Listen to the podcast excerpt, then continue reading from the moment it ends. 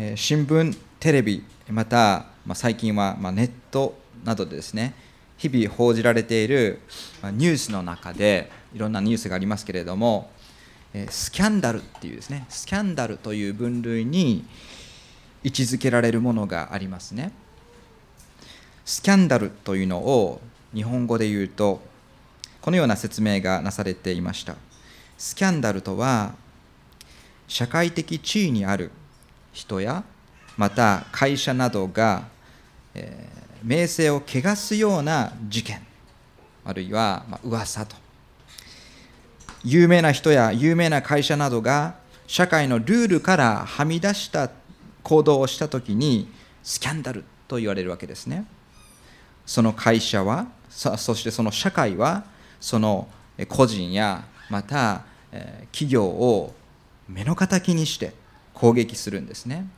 最近もいろんなスキャンダルが、えーあります。そしてその結果ですね。その個人やあまた企業が今まで社会的に作り上げてきたいいイメージっていうものはこのスキャンダルによって一気に崩れそして一気に人気がなくなりそして名声が失われていくんです。スキャンダルが報じられることによりその当事者は、ね、社会から、まあ、悪者扱いされそして場合によっては多額のたくさんのこの賠償金を支払わないといけないこのような事態にもなります。このようなスキャンダルとは実際どの国のどの社会でも報じられることであります。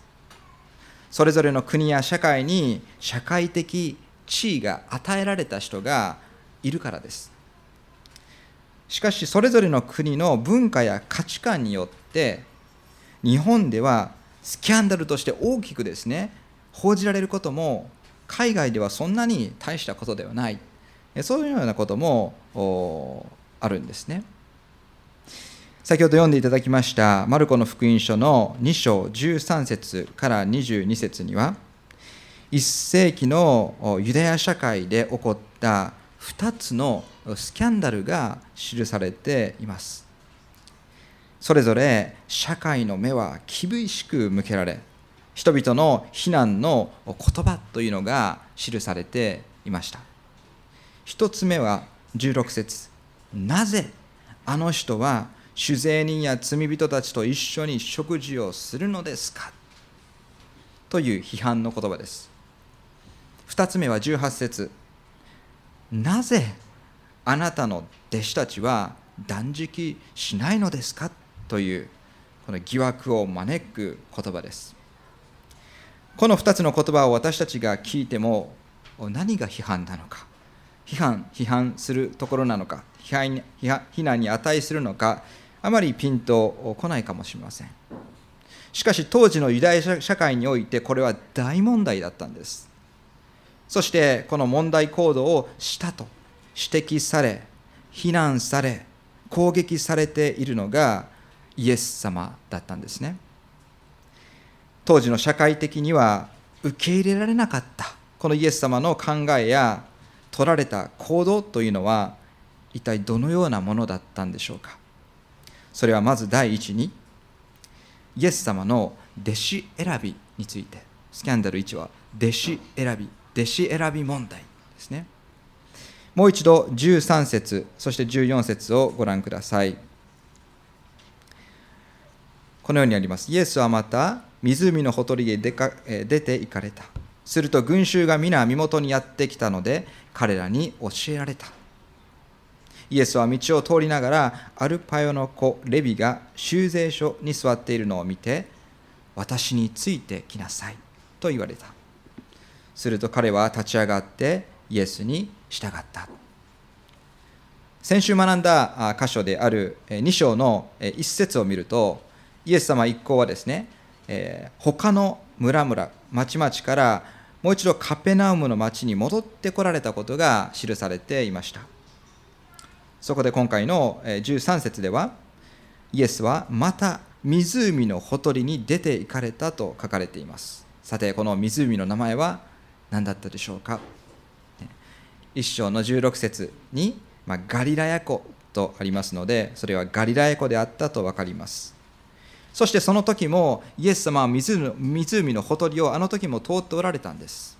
その時イエス様はご自分の弟子になる者たちを見つけ声をかけられました。イエス様に従った2組の兄弟たちでしたね。シモンとアンデレ兄弟。そしてヤコブとヨハネ兄弟。この4人がイエス様に直接声をかけられイエス様の弟子となりました。イエス様は最終的に12人をお選びになったわけですからまだ3分の1しか集まっていないということになります。そして今回弟子として、え、呼び声をかけられたのがアルパヨの子レビ。5人目ということになります。このレビという人は後に12人の1人、ね、マタイとなっていくんですね。イエス様の弟子選びでで先に選ばれたあの4人は皆このガリラヤ湖で漁をする漁師でした。漁師の世界ではいい腕を持った漁師でありそして特にヤコブとヨハネのお父さんの事業会社はですね雇い人を雇うほど大きかった拡大していきました。そのことを考えるとあの最初に選ばれた4人がイエス様に付き従ったということでそれぞれの家庭家族というのは非常に驚いたと思います。息子たちが家を出てしまったということでですねこの影響は少なくなかったんだと思うんですね。もしかしたら家族の者かまた親,、えー、親族の者から反対の声が起こったかもしれません。まあしかしこの4人の選びで彼らの住んでいるですねこのカペナウムの地域とか社会で騒動が騒動が起こったということは書かれてないんですね。一方この5人目となる弟子選びに関しては社会から批判の声が上がりました。そのことによって人々の人々の感情が刺激されたんです。漁師はよくて今日見る酒税人はダメだったのか。何か社会的にまずいことがあったんでしょうか。どうやらあったんですね。そうだったようです。そのことを指摘したのがユダヤ社会である程度の立場が与えられていたパリサイ人パリサイパリサイ人そしてパリサイ派の立法学者たちだったんですね。16節。パリサイ派の立法学者たちはイエスが罪人や酒税人と一緒に食事をしているのを見て弟子たちに言った。なぜあの人は酒税人や罪人たちと一緒に食事をするのですか？これまでイエス様が出かけられていったあらゆるところでイエス様は周りイエス様の周りにはですね人だかりができました。イエス様が罪人あ、えー、病人を癒してそしてまた悪霊に取りつかれた人を癒して追い出しておられた。この噂っていうのはガリラヤ周辺の全域あらゆるところにすでに広まっていました。社会的なイエス様のこの評判というのは本当に右肩上がりに日に日に増していった高まっていったんですね。そんな中ユダヤ社会でこの宗教的地位があった立法学者たち彼は特に旧約聖書の立法を自らですね固く重んじてそしてそれを厳格に守り行っていたパリサイ派に属する立法学者たちだったんです。その者たちから声が上がりました。彼らは立法の教師として大変人気があった当時のイエス様を常に嫉妬していたんですね。どうにかしてこのイエスを貶めようとそのような機会を常に伺っていたんだと思います。そして今回イエス様の弟子選びでイエス様が声をかけた人物の職業が酒税人だったということを知りこれはイエス様を失脚させるには絶好の機会だそのように生きり立っているんですね。立法学者たちの声を立法学者たちは声を上げイエス様にこの宗教的にあなたは間違ったことをしているのだと非難しているんです。の酒税人という仕事っていうのはもともとユダヤ社会で生まれたなりわいではなくてローマ帝国によって持ち込まれた職業だったんですね。酒税人はローマ帝国から直接雇われていそして税金を取り立てる、まあ、税金の取り立て屋でした。ユダヤ社会には先ほども言った漁師とかまた大工のように代々家業を受け継いだ。このような、えー、仕事で生計を立てる人もいた一方ローマ帝国っていうですね本当に大きなあ組織の求人応募ですね。それに応募してそして採用されてサラリーマンのように働くそのような人生を送る人もいました、まあ、これが、まあ、酒税人だったわけです。この酒税人という職業は儲けようと思えばいくらでも稼げる職業だったんです。ですからユダヤ人でもこの酒税人を目指す人っていうのは一定数いたんですね。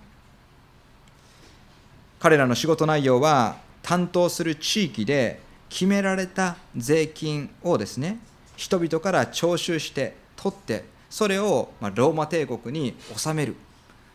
代行手続きをする。ま言ってみたらえ役人みたいなそのような側面がありまし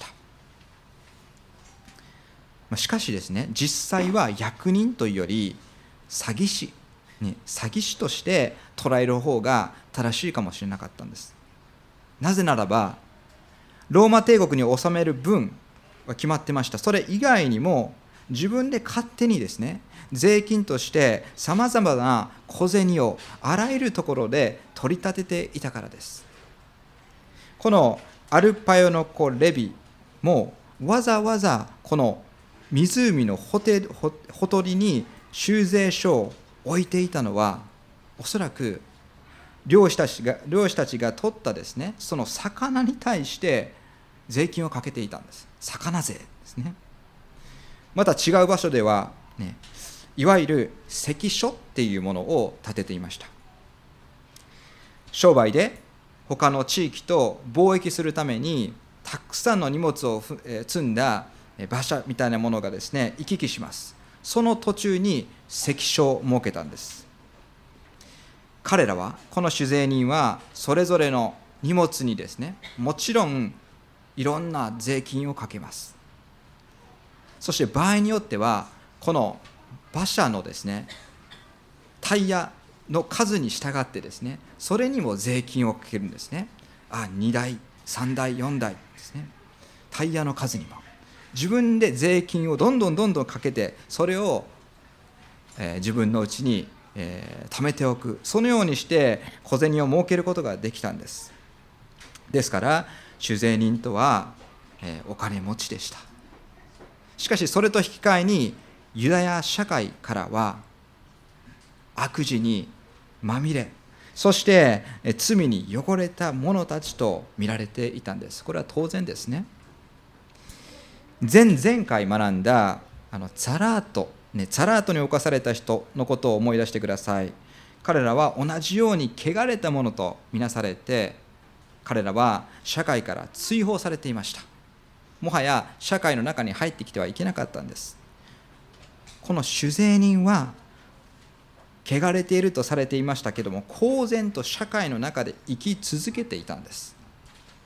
ですから人々はできるだけ酒税人とは関わらないようにしていた。酒税人たちは自分たちが宗教的にもそして社会的にも罪人である罪人であるということは分かった上でそれでもお金のためなら自分の評判など本当に気にしないこういうのように割り切った生き方をしていたんですね。そんな酒税人の一人であったレビという人にイエス様は声をかけられたんです。この出来事の並行箇所が書かれているルカの福音書の5章の28節を見るとこのように書かれています。5章28節。するとレビは全てを捨てて立ち上がりイエスに従ったと。全てを捨てて立ち上がりイエスに従った。このことは本当にさまざまな人の心に衝撃を与えて与えました。見てた人たちも。含めてですね。15節ご覧ください。それからイエスはレビの家で食卓に疲れた。囚人たちや罪人たちも大勢イエスや弟子たちと共に食卓についていた。大勢の人々がいてイエスに従っていたのである。皆さん酒税人と聞くとあのルカの福音書の19章に登場するエリコの町の酒税人であったザーカイ。ザーカイを思い出すと思うんですね。ザーカイは酒税人の中でも酒税人の頭、ね、マフィアでいうとボス的な存在でした。ですから当然ですねザーカイは、友人などいなかったわけですね。下っ端の酒税人からですねさらにお金を巻き上げて自分の懐に直していた。ザーカイには友達が一人もいなかった。しかしどうでしょうこのレビは同じ酒税人の仲間がいたんです。その仲間たちとの交友関係があったと思うんです。レビの家でイエス様を招待してそして食事会が持たれています。しかもそこには罪人たちも大勢いたということが記されています。これらの人々もあのパリサイ人たちから罪人を呼ばわりしていた。悪の世界に生きていた。悪の世界に生きていた人々だったと思われます。そのような場所にイエス様は招かれ家に入りそして彼らと一緒に食事をとっておられるんですね。これはどう考えてもイエス様の大スキャンダルだと。立法学者たちはイエス様の弟子に、ね、これはダメだと、ね、これはもうアウトだと。そのように告発しているんです。これを聞いて4人の弟子たちは、ね、イエス様これはさすがにまずいんじゃないですか、ね、大問題になりますよ。すぐに帰りましょう。そのように言ったでしょうか？そのようにイエス様を諭したでしょうか？17節ご覧ください。これを聞いてイエスは彼らにこう言われた。医者を必要とするのは丈夫な人ではなく病人です。私が来たのは正しい人を招くためではなく罪人を招くためです。なぜあの人は酒税人や罪人たちと一緒に食事をするのかという立法学者たちの責め立てに対してまさにそのことのために私は来たのです。イエスのイエス様の行動理由を説明されました。これは誰も予想していなかった驚くべき発言です。医者を本当に必要としているのは健康な人ではなく病人であるように罪人の自覚がある。酒税人には私が必要なので私が彼らを招いたんだと説明をされました。自分が正しい自分が正しいと思っていた立法学者たちは立法学者たちには自分には医者は必要ないと言い張っていたんですね。そのようなものはイエス様の招きを受けることができません。魂の治療のために来られた医者であるイエス様の働きを受けることができないんです。ルカの福音書の5章の32節には同じところこのように書いています、罪人を招いて悔い改めさせるためです。招いてさらに悔い改めさせるためですと書かれています。自分を正しいとする人は悔い改めることが見当たらないんです。ですから治療の施しようがないんですね。しかし自分の罪を知っている人自分の心の悪を知っている人にはその罪を悔い改めさせるという魂の治療の機会が提供されるんです。さてこのマルコ福音書を書いたマルコはイエス様に降りかかったもう一つのスキャンダル疑惑についてこの後取り上げています。このスキャンダル疑惑というのは断食問題です。断食問題。18節ご覧ください。さてヨハネの弟子たちとパリサイ人たちは断食をしていた。そこでイエスはイエスそこで人々はイエスのもとに来ていった。ヨハネの弟子たちやパリサイ人の弟子たちは断食をしているのになぜあなたの弟子たちは断食をしないのですか？というかなぜしないのかっていうですねもっと強い表現だったと思います。先ほど立法学者たちがイエス様の行動問題行動と思われることについてイエス様の弟子たちに言い寄っていましたね。今回問題視されたのは直接イエス様ではなくてイエス様の弟子の行動でした。しかもこの問題行動を起こしたというより正しい行動をしていないっていうこういう指摘なんですね。この声を上げたのは18節見ると人々となっています。そこで人々はですね人々、誰かなと思います。しかしこの並行箇所を見るとこの声をですね最初に挙げたのも引き続き立法学者であったと思われます。その立法学者たちの声に同調した一般の人々がイエス様のところに来てそして問いただしているというこのような状況を考えることができるんですね。そしてその問題の焦点になっているのがイエスの弟子は断食をしていないということだったんです。断食をしなければならない。これは当時それほど大切な社会的ルールだったんでしょうか。聖書を見るとこのユダヤ人たちが断食をするようになった背景をですね知ることができます。その背景を捉えるためにぜひご一緒にですね一箇所、えー、旧約聖書のレビキレビキ16章を開きたいと思います。207ページです。207ページ。レビキの16章。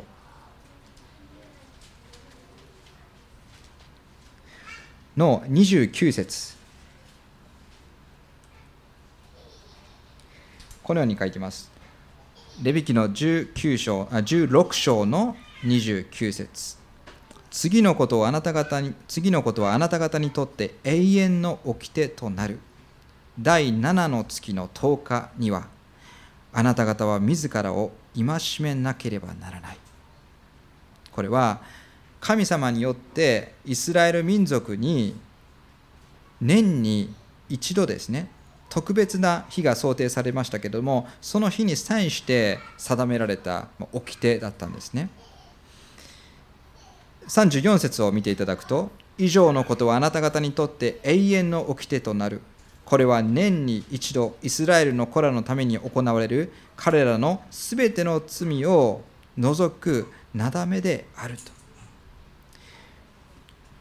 29節の自らを戒めるために人々は年に1回断食をして自分の罪を思い出しそれを悔い改めてそして主の前に許していただく準備備えをしたんです。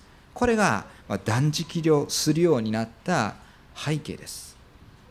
何回ですか？年に1回ですよね。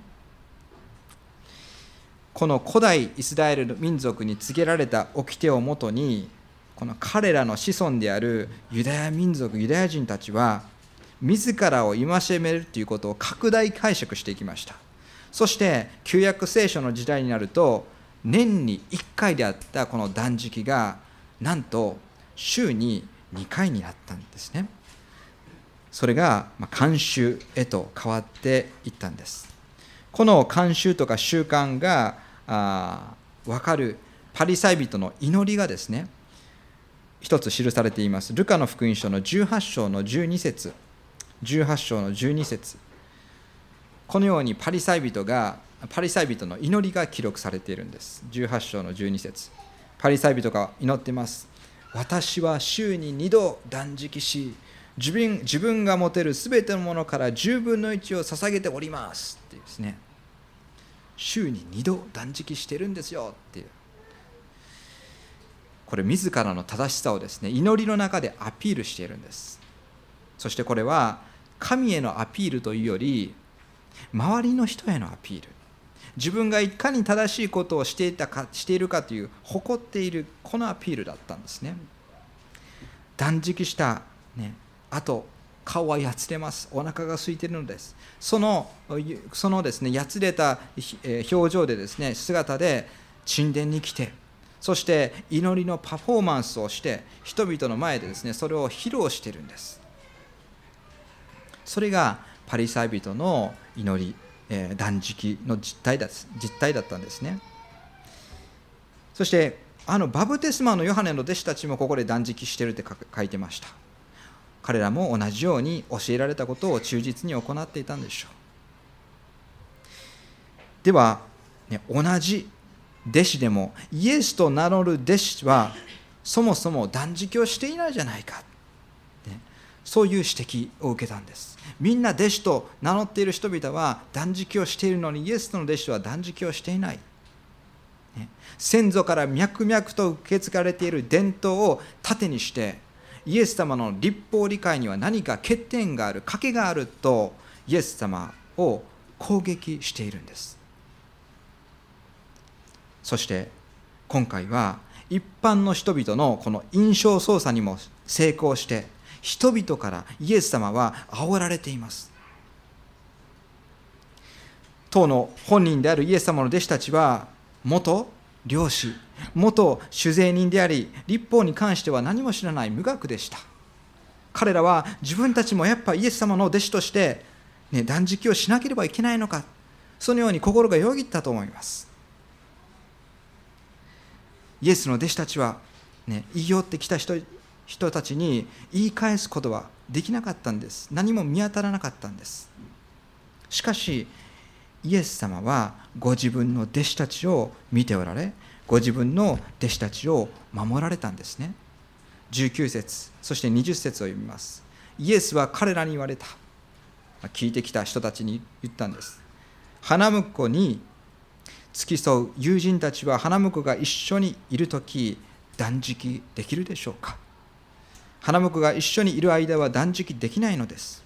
しかし彼らから花婿が取り去れる日が来ます。その日には断食をします。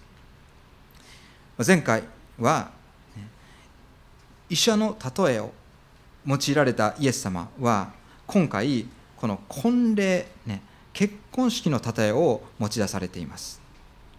花婿がここで4回出てきます。不思議にも花嫁という言葉は一度も出てきません。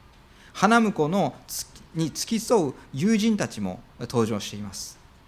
これはま結婚式、まあ、婚礼の場面なんですね、まあ、現代の結婚式でいうと、えー、盛大な式がを挙げたとしても例えば朝から式があってそして夜、えー、昼昼にはまレセプションが行われる。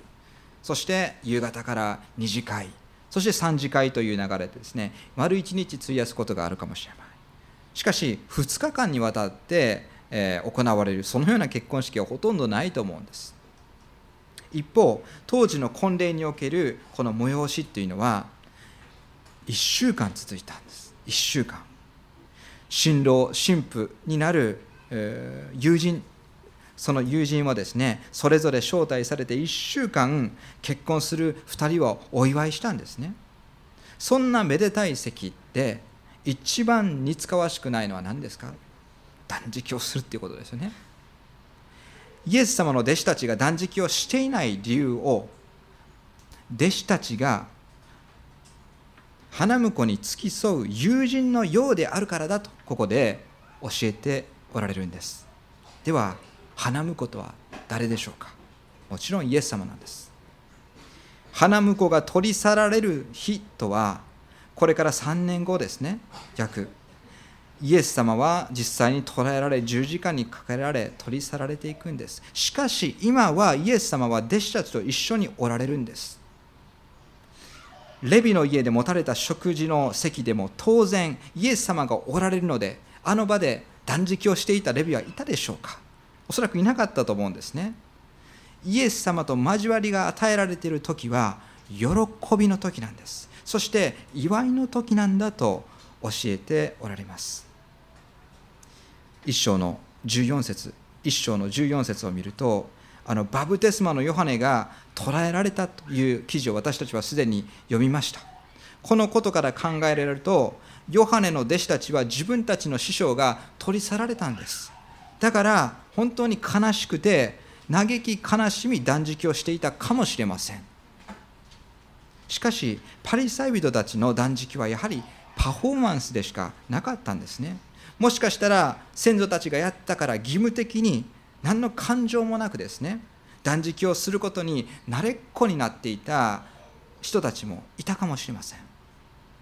彼らの動機がどのようであれ御言葉の理解が歪められた結果ユダヤ教が起こりそして彼らが出来上がった宗教の伝統に縛られてしまってたんです。一方彼らと、ね、同じ時代に生きそして同じ御言葉を扱う教師として登場したイエス様はどうだったでしょうか。イエス様は伝統とか伝承とかに縛られないお方でした。いくらスキャンダルだと騒がられてもイエス様は彼らが絶対視していた社会のルールに当てはまらないお方だったんですね。このことを2つの例えを用いて最後に興味深く説明しておられます。21節。誰も真新しい布切れで古い衣に当て、えー、継ぎ当てをしたりしません。そんなことをすれば継ぎ切れが衣を新しいものを古いものを新しいものが古いものを引き裂き破れはもっとひどくなります、まあ、子供がいる小さい子供がいる家庭ではですね子供がズボンとかレギンスとかに穴を開けることがよくあると思うんですね。まだ履けるものだったらですね継ぎ当てをして修理します。縫うんですね。現代の洋服では継ぎ当てをするですねその使う布がですね、え、のにどれほど気を使うかそれほど気を使わないと思うんですね。しかし当時の服っていうのはもっとですね繊維がですね、え、太くてそして、え、荒かった。もうボロボロになっていた。そのような服にですね真新しい布を当ててそして修理しようとしても新しい布の強度に古い布が耐えきれなくなる。そしてその服は元の状態よりももっとひどくなる。もっと、えー、ダメージがひどくなって避けてしまう。そのようなこと私たち想像できると思うんです。22節。また誰も新しいブドウ酒を古い皮袋に入れたりはしません。そんなことをすれば古いあそんなことをすればブドウ酒は皮袋を裂きブドウ酒も皮袋もダメになります。新しいブドウ酒は新しい皮袋に入れるのです。同じように布ではなくて革製品も同じであったんです。おそらくヤギの皮で作ったこの皮袋にですね絞りたてのこのブドウの汁果汁をじゅーっと入れます。そしたらどうなるか中で発酵が行われるんです。そしてやがてブドウ酒ブドウ酒ができるんです。発酵する時にこの皮の中側から押されます。そして皮は膨張するんです。ブドウ酒を飲み切った。そして空っぽになった古い皮袋を再利用のためにですねもう一度使おうとします。再びジューッと、ね、ジュースを入れるんです。ブドウ液を入れるんです。この入れることはできるかもしれない。しかしやがて発酵するとどうなりますか？もうねもう一回伸びきってしまっているんです。さらにさらに伸び伸びようとしてやがて亀裂が起こりそして耐えられなくなってその亀裂から、ブドウ酒がこぼれ落ちそしてブドウ酒も皮袋もダメになる。このことを私たちは容易に想像することができると思うんです。イエス様が例えられているこの古い袋。古い衣また古い皮袋とは一体何でしょうか？それはパリサイ人や立法学者たちが頼りにしていたユダヤ文化この伝統あるいはユダヤ教という宗教が歴史を通して作ってきた数々の教えこれを古いとされていたんですね。それに対して真新しい布切れそして新しいブドウ酒というのは何でしょうか？それはマルコの福音書1章1節で記されていたイエス・キリストの福音です。もっと言うと時が満ち神の国が近づいた悔い改めて福音を信じなさいと言われたイエス・キリストが新しい布切れで新しいブドウ酒なんです。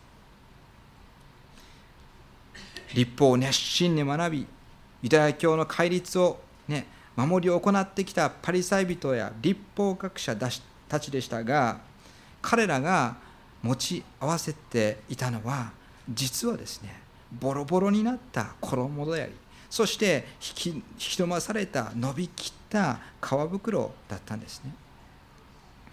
一方社会から嫌われ者にされていたあの酒税人たちであったレビはですね酒税人であったレビは紛れもない彼は罪人でした。悪い人でした。しかし罪人として持っていたものを彼は全て捨てたんです。全て捨ててイエス様に従ったんです。そのことにより彼には新しい皮袋が与えられました。新しくされた彼の心はイエス様をお迎えする準備をすることができたんです。そしてさらに私たちは自分のこととして捉えたいと思うんですね。罪許された罪人。罪許された罪人にもこの新しい皮袋が与えられる。常に新しくされ続けるこの皮袋であるということをですね私たちは覚えたいと思います。礼拝の招きの言葉でローマ人の手紙の12章、ね、1節2節が読まれますけれどもあそこにも新しさというのが書かれています。それをですね最後にお読みして終わりたいと思います。このようにあります。この世と調子を合わせてはいけません。むしろ心を新たにすることで自分を変えていただきなさい。そうすれば神の御国は何かすなわち何が良いことで神に喜ばれ完全であるかを見分けるようになります。一言お祈りをいたします。